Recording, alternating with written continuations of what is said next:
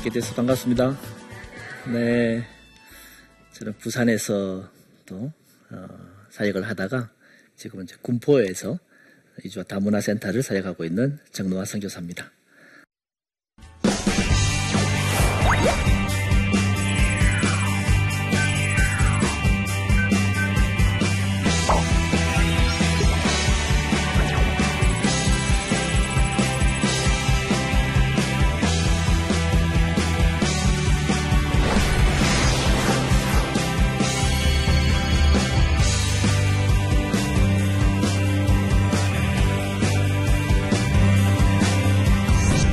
지금 어, 3월 말 통계로 한국에 들어와 있는 어, 체류 외국인, 국내 체류 외국인이 한 181만이에요. 181만이 어, 이미 국적을 취득한 사람까지 합치면 한 200만 잡으면 돼요. 대전시 인구가 150만이고요. 대전광역시가 울산광역시가 150만이에요. 200만이면 충청남도 인구예요. 그러니까 우리가 정확히 한국에 얼마나 많은 외국인이 들어와 있는지 잘 모르겠다 싶지만 사실은 외국인들이 들어와서 우리나라 도 하나 예, 이루고 살아간다고 보시면 돼요. 강원도가 150만 밖에 안 돼요. 그러니까 정말 우리나라에 많은 외국인들이 들어와 살고 있습니다. 그 중에 어, 취업 자격, 일할 수 있는 자격을 가지고 있는 사람이 한 61만 정도 되고요. 국제 결혼해서 지금 그 결혼 비자 F6라 그러는데 그 비자를 유지하고 있는 사람이 한 어, 15만. 그리고 유학생들이 이제 9만 몇 천인데 2020년까지 20만 늘리겠다. 20만 하겠다고 교육부에서 이렇게 이야기를 하고 있습니다. 저출산도 되고 어, 고령화도 되어 가고 그러다 보니까 우리 사회를 받쳐줘야 될 그런 생산 인구. 유엔이나 어디에서 세계적인 석학들이 들어오면요, 우리나라를 향해서 반드시 어, 꼭 해야 되는 일을 이민 받아들이라. 외국인 노동자 좀 받아들이는 이, 이것 가지고 해결이 될 수 없다. 이민들 받아들이라. 그래서 일본하고 한국이 참 심각한데 일본은 2050년까지 천만 명 받아들이겠다. 라고 어, 결정을 하고 지금 이민을 좀 받아들이는 방향으로 좀 돌고 있는데 아, 일본도 참 쉽지는 않습니다. 만만치는 않고요. 한국의 어, 외국인들이 어, 곳곳에 흩어져 살아가지만 외국인들은 들어오면 집중해서 살아가요. 그죠? 집중 지역들을 살아가요. 우리나라 사람들이 미국 가면 어디 살아요? 한인 어, 코리안 타운에서 주로 많이 삽니다. 그래서 영어 못해도 미국 가서 살 수 있다 그랬다 그죠? 네. 그런 국가들이 참 많습니다. 한국에도 이제는 외국인들이 많이 들어오다 보니까 집중 지역, 밀집 지역들이 많이 생겼습니다. 안산시 전체의 한 18% 정도 외국인이에요. 영등포구, 영등포구가 한 15%에서 어, 등록 안 한 사람까지 불법까지 합치면 한 20%라고 봐요. 뭐 그 외에 이런 것들이 많은데 더 재미있는 것은 동으로 들어가면요. 우리나라 외국인이 제일 많은 곳 어디라고 여러분 알고 계세요? 안산 원곡동이죠, 그죠? 안산 원곡동에 원, 안산역 딱 내려서 쫙 앞으로 펼쳐지는 것이 원곡 본동인데 거기에는 외국인 동 하나에 외국인이 89.4%예요. 거기 가면 한국 아니에요.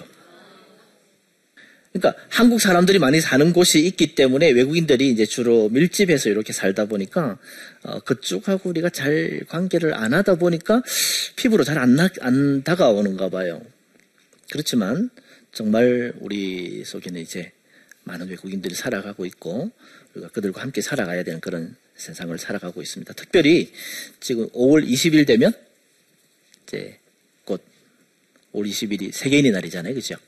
어, 한국에서 제한 외국인 처우 기본법 2007년에 어, 만들면서 이 날을 그 법을 제정한 날을 어, 기념해서 세계인의 날이라 칭하고 그래서 뭐 국가에서도 행사를 하고 각 지방 자치 단체들이 거의 다 아마 어, 세계인의 날 행사를 할 겁니다.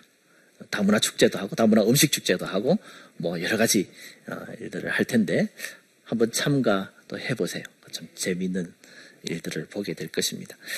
어, 외국인들이 한국에 와서 살아가는 그 부분들이 참 쉽지 않아요.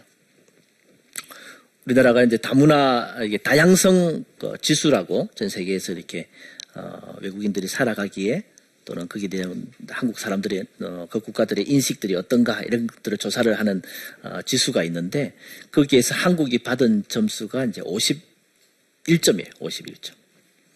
이게 OECD 국가들 중에 최하점이에요. 한국 사람들이 다양성, 우리가 다양성을 수용하기도 하고 아니면 다양성을 인정하기도 하고 함께 살아가기에 적합한 점수가 우리가 우리의 마음이 어느 정도 준비되어 있는가를 따지면 OECD 국가들 중에 최하이고요. 그다음에 어, 종교, 문화, 민족, 국가가 달라도 같이 같이 사는 것이 좋다 라고 하는 것에 대해서 한국 사람들이 긍정적으로 대답한 게 36%예요. 이것은 유럽 국가들의 보통 74점에 비해서 절반도 안 되는 점수예요. 여러분 은 어떻게 생각하세요? 여러 나라가 여러 종교가, 여러 문화가 함께 살아가는 것이 더 좋은 나라이다? 아마 여기도 나오면 점수가 비슷할 것 같기도 해요.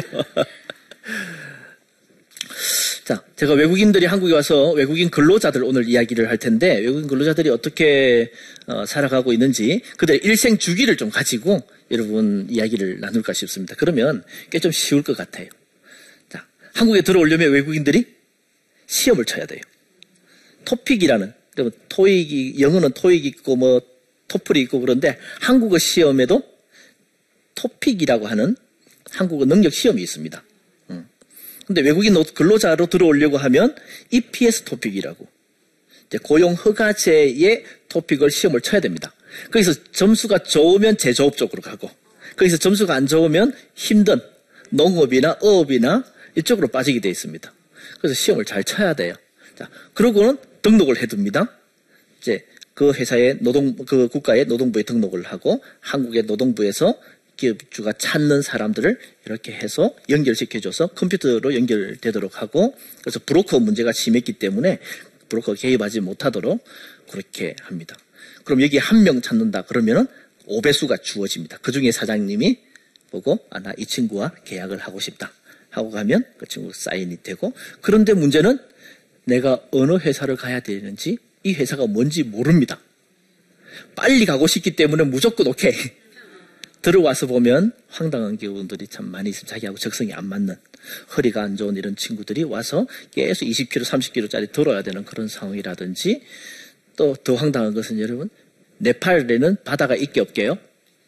네팔에는 강만 있지 강은 좀큰게 있어요. 근데 바다가 없어요.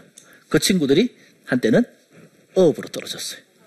떨어지자마자 뭐 배 타기만 하면 멀미하고 도저히 일 못하겠다.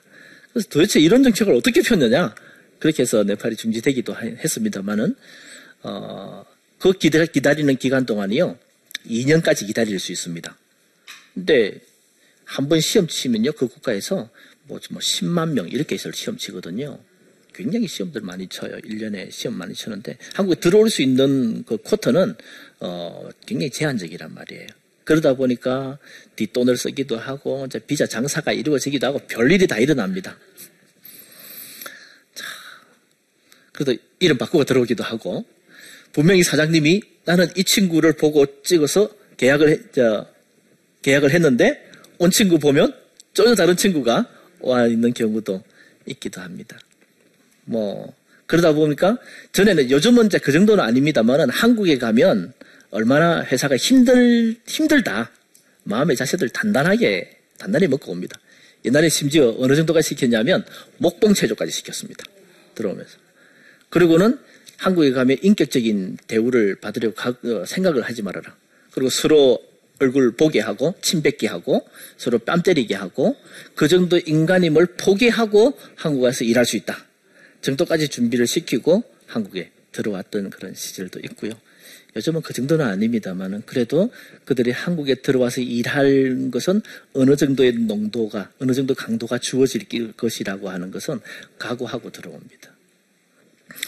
그리고 한국에 이제 딱 이제 계약이 돼서 들어옵니다.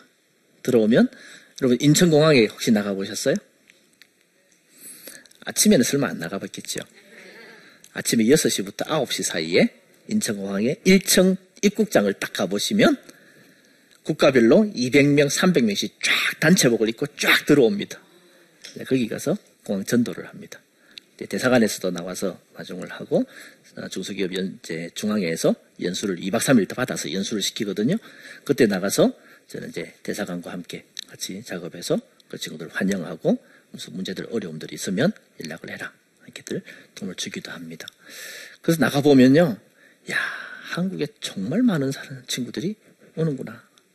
같이 전도팀들이 교회 이제 전도팀들이 같이 나갑니다. 권사님, 집사님들 보시고는요 열받습니다. 한국 목사님들도 뭐하냐? 한국 교회는 도대체 뭐하고 있느냐? 이렇게 많이 들어오는 이 친구들을 우리가 감당하지 못하느냐? 어. 그래서 입국장에 한번 가보시면 재밌는 모습도 좀 보게 될 것 같습니다. 그래서 각 회사로 배치가 되게 됩니다. 그러다 보면 딱 회사 가자마자 뭐 이제 근데 재밌는 것이 회사 가면요 한국말 다 까먹어요. 시험 칠 때는 여러분 아시죠? 시험용으로 팍 공부해가지고 이제 그동안 대기하는 동안에 한국말 다 까먹고 들어옵니다. 들어와서 다시 시작해야 되는데 들어오면요 한국말 안 이해 안 되지요. 또 뭐 회사에서 여러분 한국 점심시간에 제가 회사도 자주 방문을 해서 이렇게 가보면 점심시간 딱 저도 같이 밥 먹읍시다 해서 같이 앉아요. 5분 따다다닥 먹고 가서 좀 쉬는 게 낫죠. 음, 좀 쉬고 그 환경들을 같이 적응해야 됩니다. 주는 대로 먹어야 되고 그래서 김치나 이런 부분들이 참 먹기가 어렵고요. 중국 사람들은 이 기름기나 고기들을 많이 먹기 때문에 한국 에 서 아무리 밥을 먹어도 배가 고파 계속. 네. 그런 경우들도 있고. 어, 한 친구가 한국말을 완전히 거의 딱 까먹어버렸어요. 그리고 들어와서 사장님이 급한데 현장들은 뭐 가지고 뭐 바바박 돌아가야 되는데 한국말이 안 되니까 얼마나 깝깝했던지 사장님이 한 한 달 가까이 이 친구를 쓰다가 집에 가 이랬어요. 2년 기다리고 시험 치고 그게 투자한 돈이고요. 빚이 보통 한 뭐 몇백만 원 정도 두고 들어와요. 근데 집에 가래. 갑갑하죠. 근데 이 친구가 그 일이 있기 한 일주일 전에 저희 중국인 교회에 나왔더랬어요. 친구 따라서 센터 간다니까 친구들이 놀러 간다니까 한번 따라서 쫄쫄 왔다가 예배 드린 거 뒤에 그냥 앉았다가 봤는데 중국에서 예수 예자도 못 들어봤어요. 근데 한국 와서 딱 보니까 어 친구들이 예배를 드리고 기도를 하더란 말이에요. 그거는 그냥 슬쩍 뭐 지나고 왔어요. 근데 그 이야기를 딱 듣고 나서는 이 친구가 다 퇴근하고 없는 기숙사에 혼자 딱 앉아가지고 할 수 있는 것은 그밖에 없는 거예요. 하나님, 나 당신이 누군지 몰라요. 근데 친구들이 보니까 당신한테 기도하던데요. 당신이 진짜 살아계시다면 나 한번 도와주세요. 그게 이 친구의 기도의 전부예요. 근데 놀랍게요, 하나님께서. 그 다음날 아침에 딱 출근을 해서 나갔는데, 진짜 사장님 한 번 더 열받고 뭐 이렇게 하면, 사장님은 여권과 거의 모든 것을, 이 외국인에 대한 그 모든 신분에 대한 그 책임을 정권을 사장님이 가지고 있습니다. 돌려 보내면 공항에 데려와서 바로 내 보낼 수도 있고 다 할 수 있습니다. 그런데 아침에 딱 출근해서 나갔는데 사람들이 아침에 쫙 오면서 인사를 하는데 니하오마 중국말로 다 돌려오기 시작하는 거예요. 그래서 그날부터 딱 일주일 동안 주님 신기하시죠? 좀 더 해주면 안 되나? 일주일 동안은 모든 언어들이 하, 한국말이 아니라 한국 사람들이 한국말을 하는데 중국어로 들려온 거예요. 그래서 이 친구가 어, 일을 잘 배우고 적응하고 조금 더 신앙이 자라자 목사님 저 일 안 하겠습니다. 신학할게요. 제가 사는 게 돈을 위해서 사는 게 아닌 것 같아요. 그리고 그가 지금 신학을 해서 좀 신, 저, 대학 4학년에 지금 공부를 하고 있습니다. 일을 하다가 아프면요, 참아요. 진통제 먹고 참아요. 회사에서 똑같은 노동자를 쓰는데 아픈 사람 데리고 쓸 이유가 별로 없어요. 그죠? 어.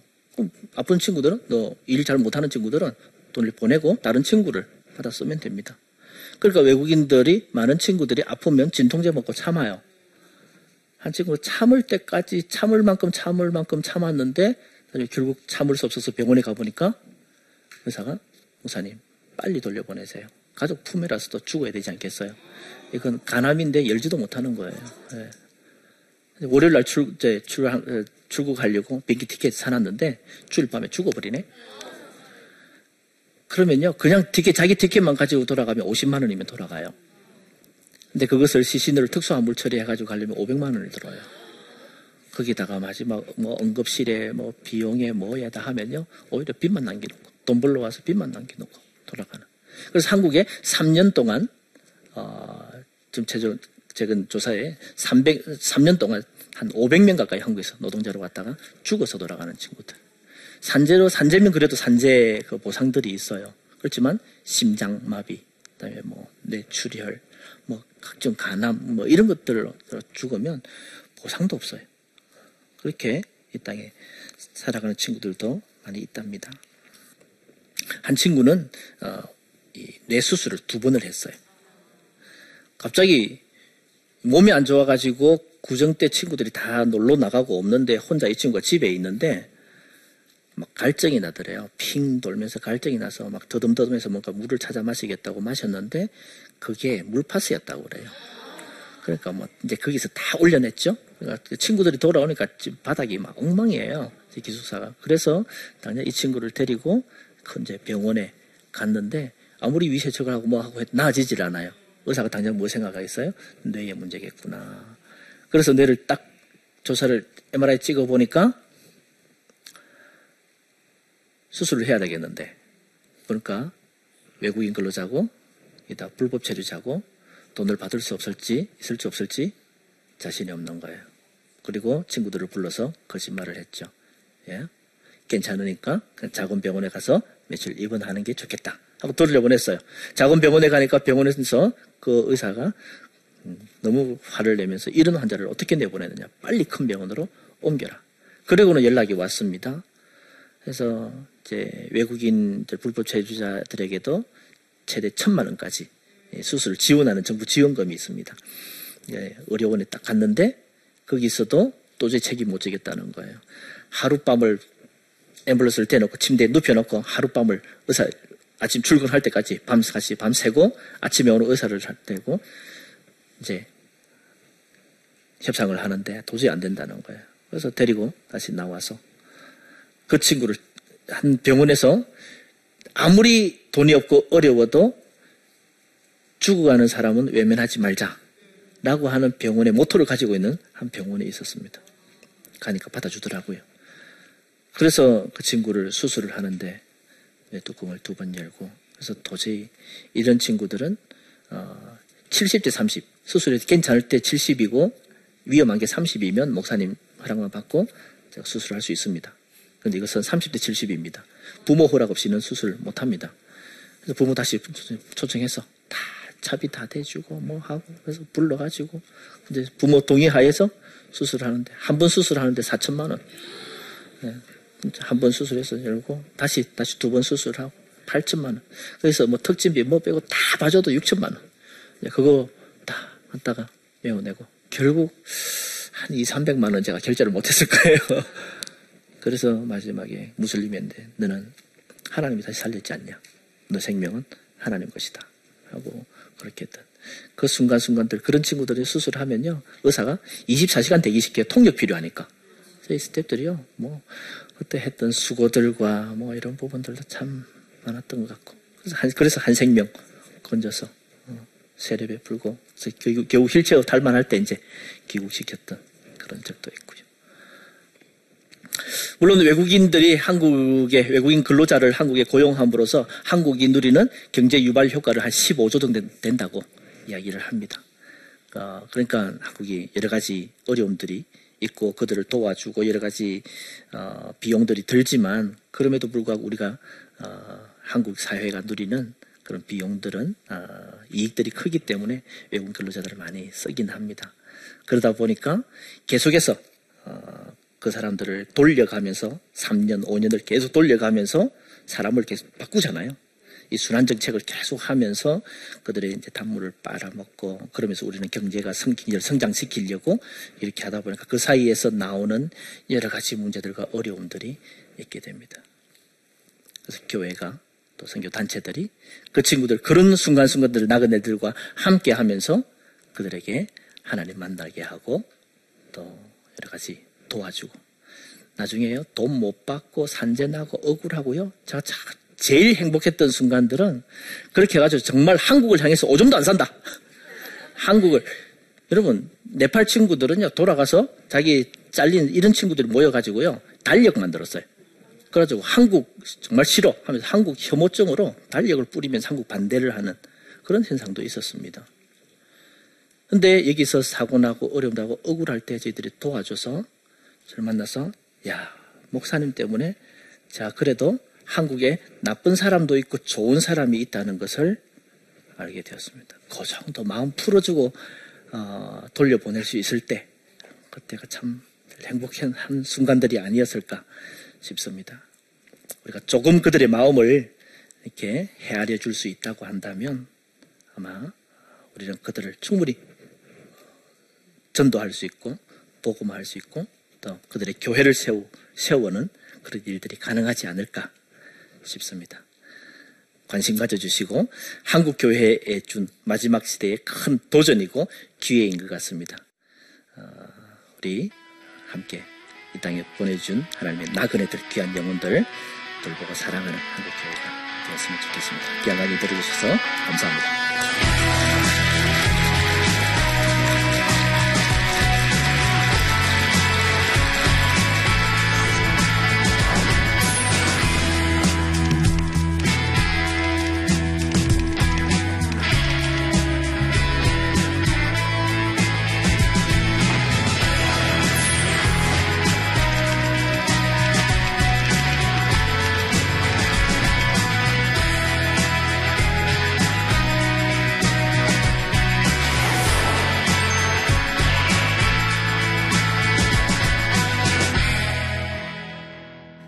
혹시 제 강의 들으시면서 질문 있으신 분 있으면 질문을 좀 받도록 하겠습니다. 오늘 선교사님 말씀 많이 듣고 그 외국인 노동자들의 어려움을 알게 되었는데요. 음, 많은 업체들이 악덕 어, 고용을 했다고 지금 그렇게 짐작이 되는데 그 중에서도 어, 좋은 사례는 있으리라 생각이 됩니다. 하나만 말씀해 주시면 감사하겠습니다. 제가 악덕 사례들을 많이 이야기할 수밖에 없는 것은 제가 문제 상담들을 많이 받잖아요. 안 좋은 이야기들을 좋은 얘기는 별로 안 해요. 예. 안 좋을 때 문제가 생겼을 때 늘 와서 상담을 하기 때문에 그러다 보니까 제가 뭐 이렇게 이야기하는 부분들의 많은 부분들이 어, 안 좋은 어려운 얘기들 많이 하지만 어, 참 좋은 회사들 많이 있습니다. 어, 근데 좋은 것을 이야기하라고 그러면 잘 몰라요. 어, 정말 식구들처럼 잘해주고 믿어주고 이러는 곳들도 사실 많고요. 그리고 어떤 곳에는 사장님 한 사람하고 외국인 한 사람하고 돌아가는 회사도 제법 많습니다. 사장님 낮에 주간 근무하고 돌아가면 야간은 외국인 근로자 혼자서 야간 일을 하고 뭐 그렇게 회사를 돌리는 공장들도 있고 그럴 때는 정말 신뢰 관계가 없으면 밤새도록 그 기계 맡겨놓고 공장 맡겨놓고 들어가기가 쉽지 않습니다. 그러나 전적으로 믿어주고 때로는 아버지 같이 뭐 이런 분들도 있고 어떤 분들은 그 친구들 보고 참 어떤 정말 마음에 드는 친구들은요 돌아가면 너하고 같이 다시 너희 나라에 회사 세우자. 어, 그래서 하기도 하고 얼마 전에 저희 스리랑카 크리스찬이 돌아갔는데 이 사장님이 참 그 친구를 좋아라 했고 성실하게 일을 했고 그래서 그 친구가 돌아가서 닭 농장을 하고 싶다. 그래서 8천만 원까지 사재까지 들어서 사장님이 직접 따라가서 그것들을 일을 시작할 수 있도록까지 해주신 분들 계시고 뭐 어떤 경우에는 제가 그런 얘기까지 들었어요. 여기 공장을 차려서 이 친구가 충분히 이제 이 회사에서 익숙해지고 일을 잘 하니까 공장을 차려주고 거기서 그 친구 아예 사장이 되도록. 네. 자기는 회장, 회장님 정도로 이제 왔다 갔다 하면서 돌보기는 하죠. 그렇지만 사장까지 주는 그런 사장님도 있었고요. 그러니까 좋은 분들, 안 좋은 분들 참 많이 있는데 역시 참 어려운 거 뭐냐면 돈이 개입되는 거예요. 음. 사람은 좋을 수 있지만 돈 앞에서 돈이 거짓말을 하게 하고 돈이 사람을 좀 때로는 어, 악하게도 하고 그런 경우들 많이 봅니다. 어, 보다 좀 더 나은 그런 어, 세상이 되었으면 좋겠고 또 그런 하나님의 나라가 어, 우리 삶의 영역뿐만 아니라 우리의 일터의 영역에서 외국인들이 일하는 고용터에서도 어, 하나님의 나라가 정의롭게 진실되게 이루어지는 그런 나라 그런 대한민국이 되었으면 좋겠습니다. 그런 나라를 위해서 이 땅을 위해서 나그네들을 위해서 여러분 함께 기도해 주시면 좋겠습니다. 이것으로 제 강의를 마치도록 하겠습니다. 감사합니다.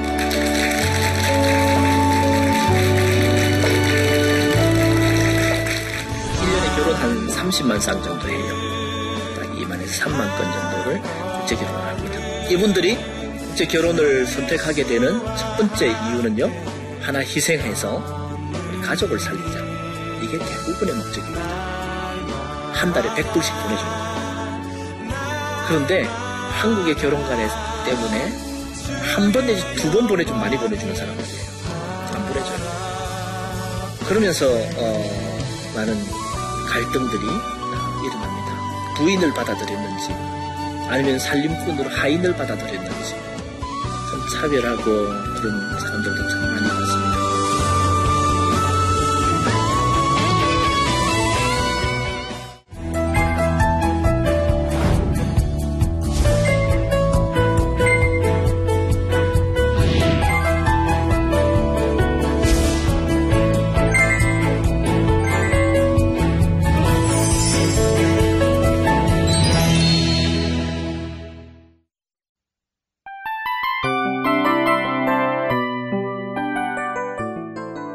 프로그램은 청취자 여러분의 소중한 후원으로 제작됩니다.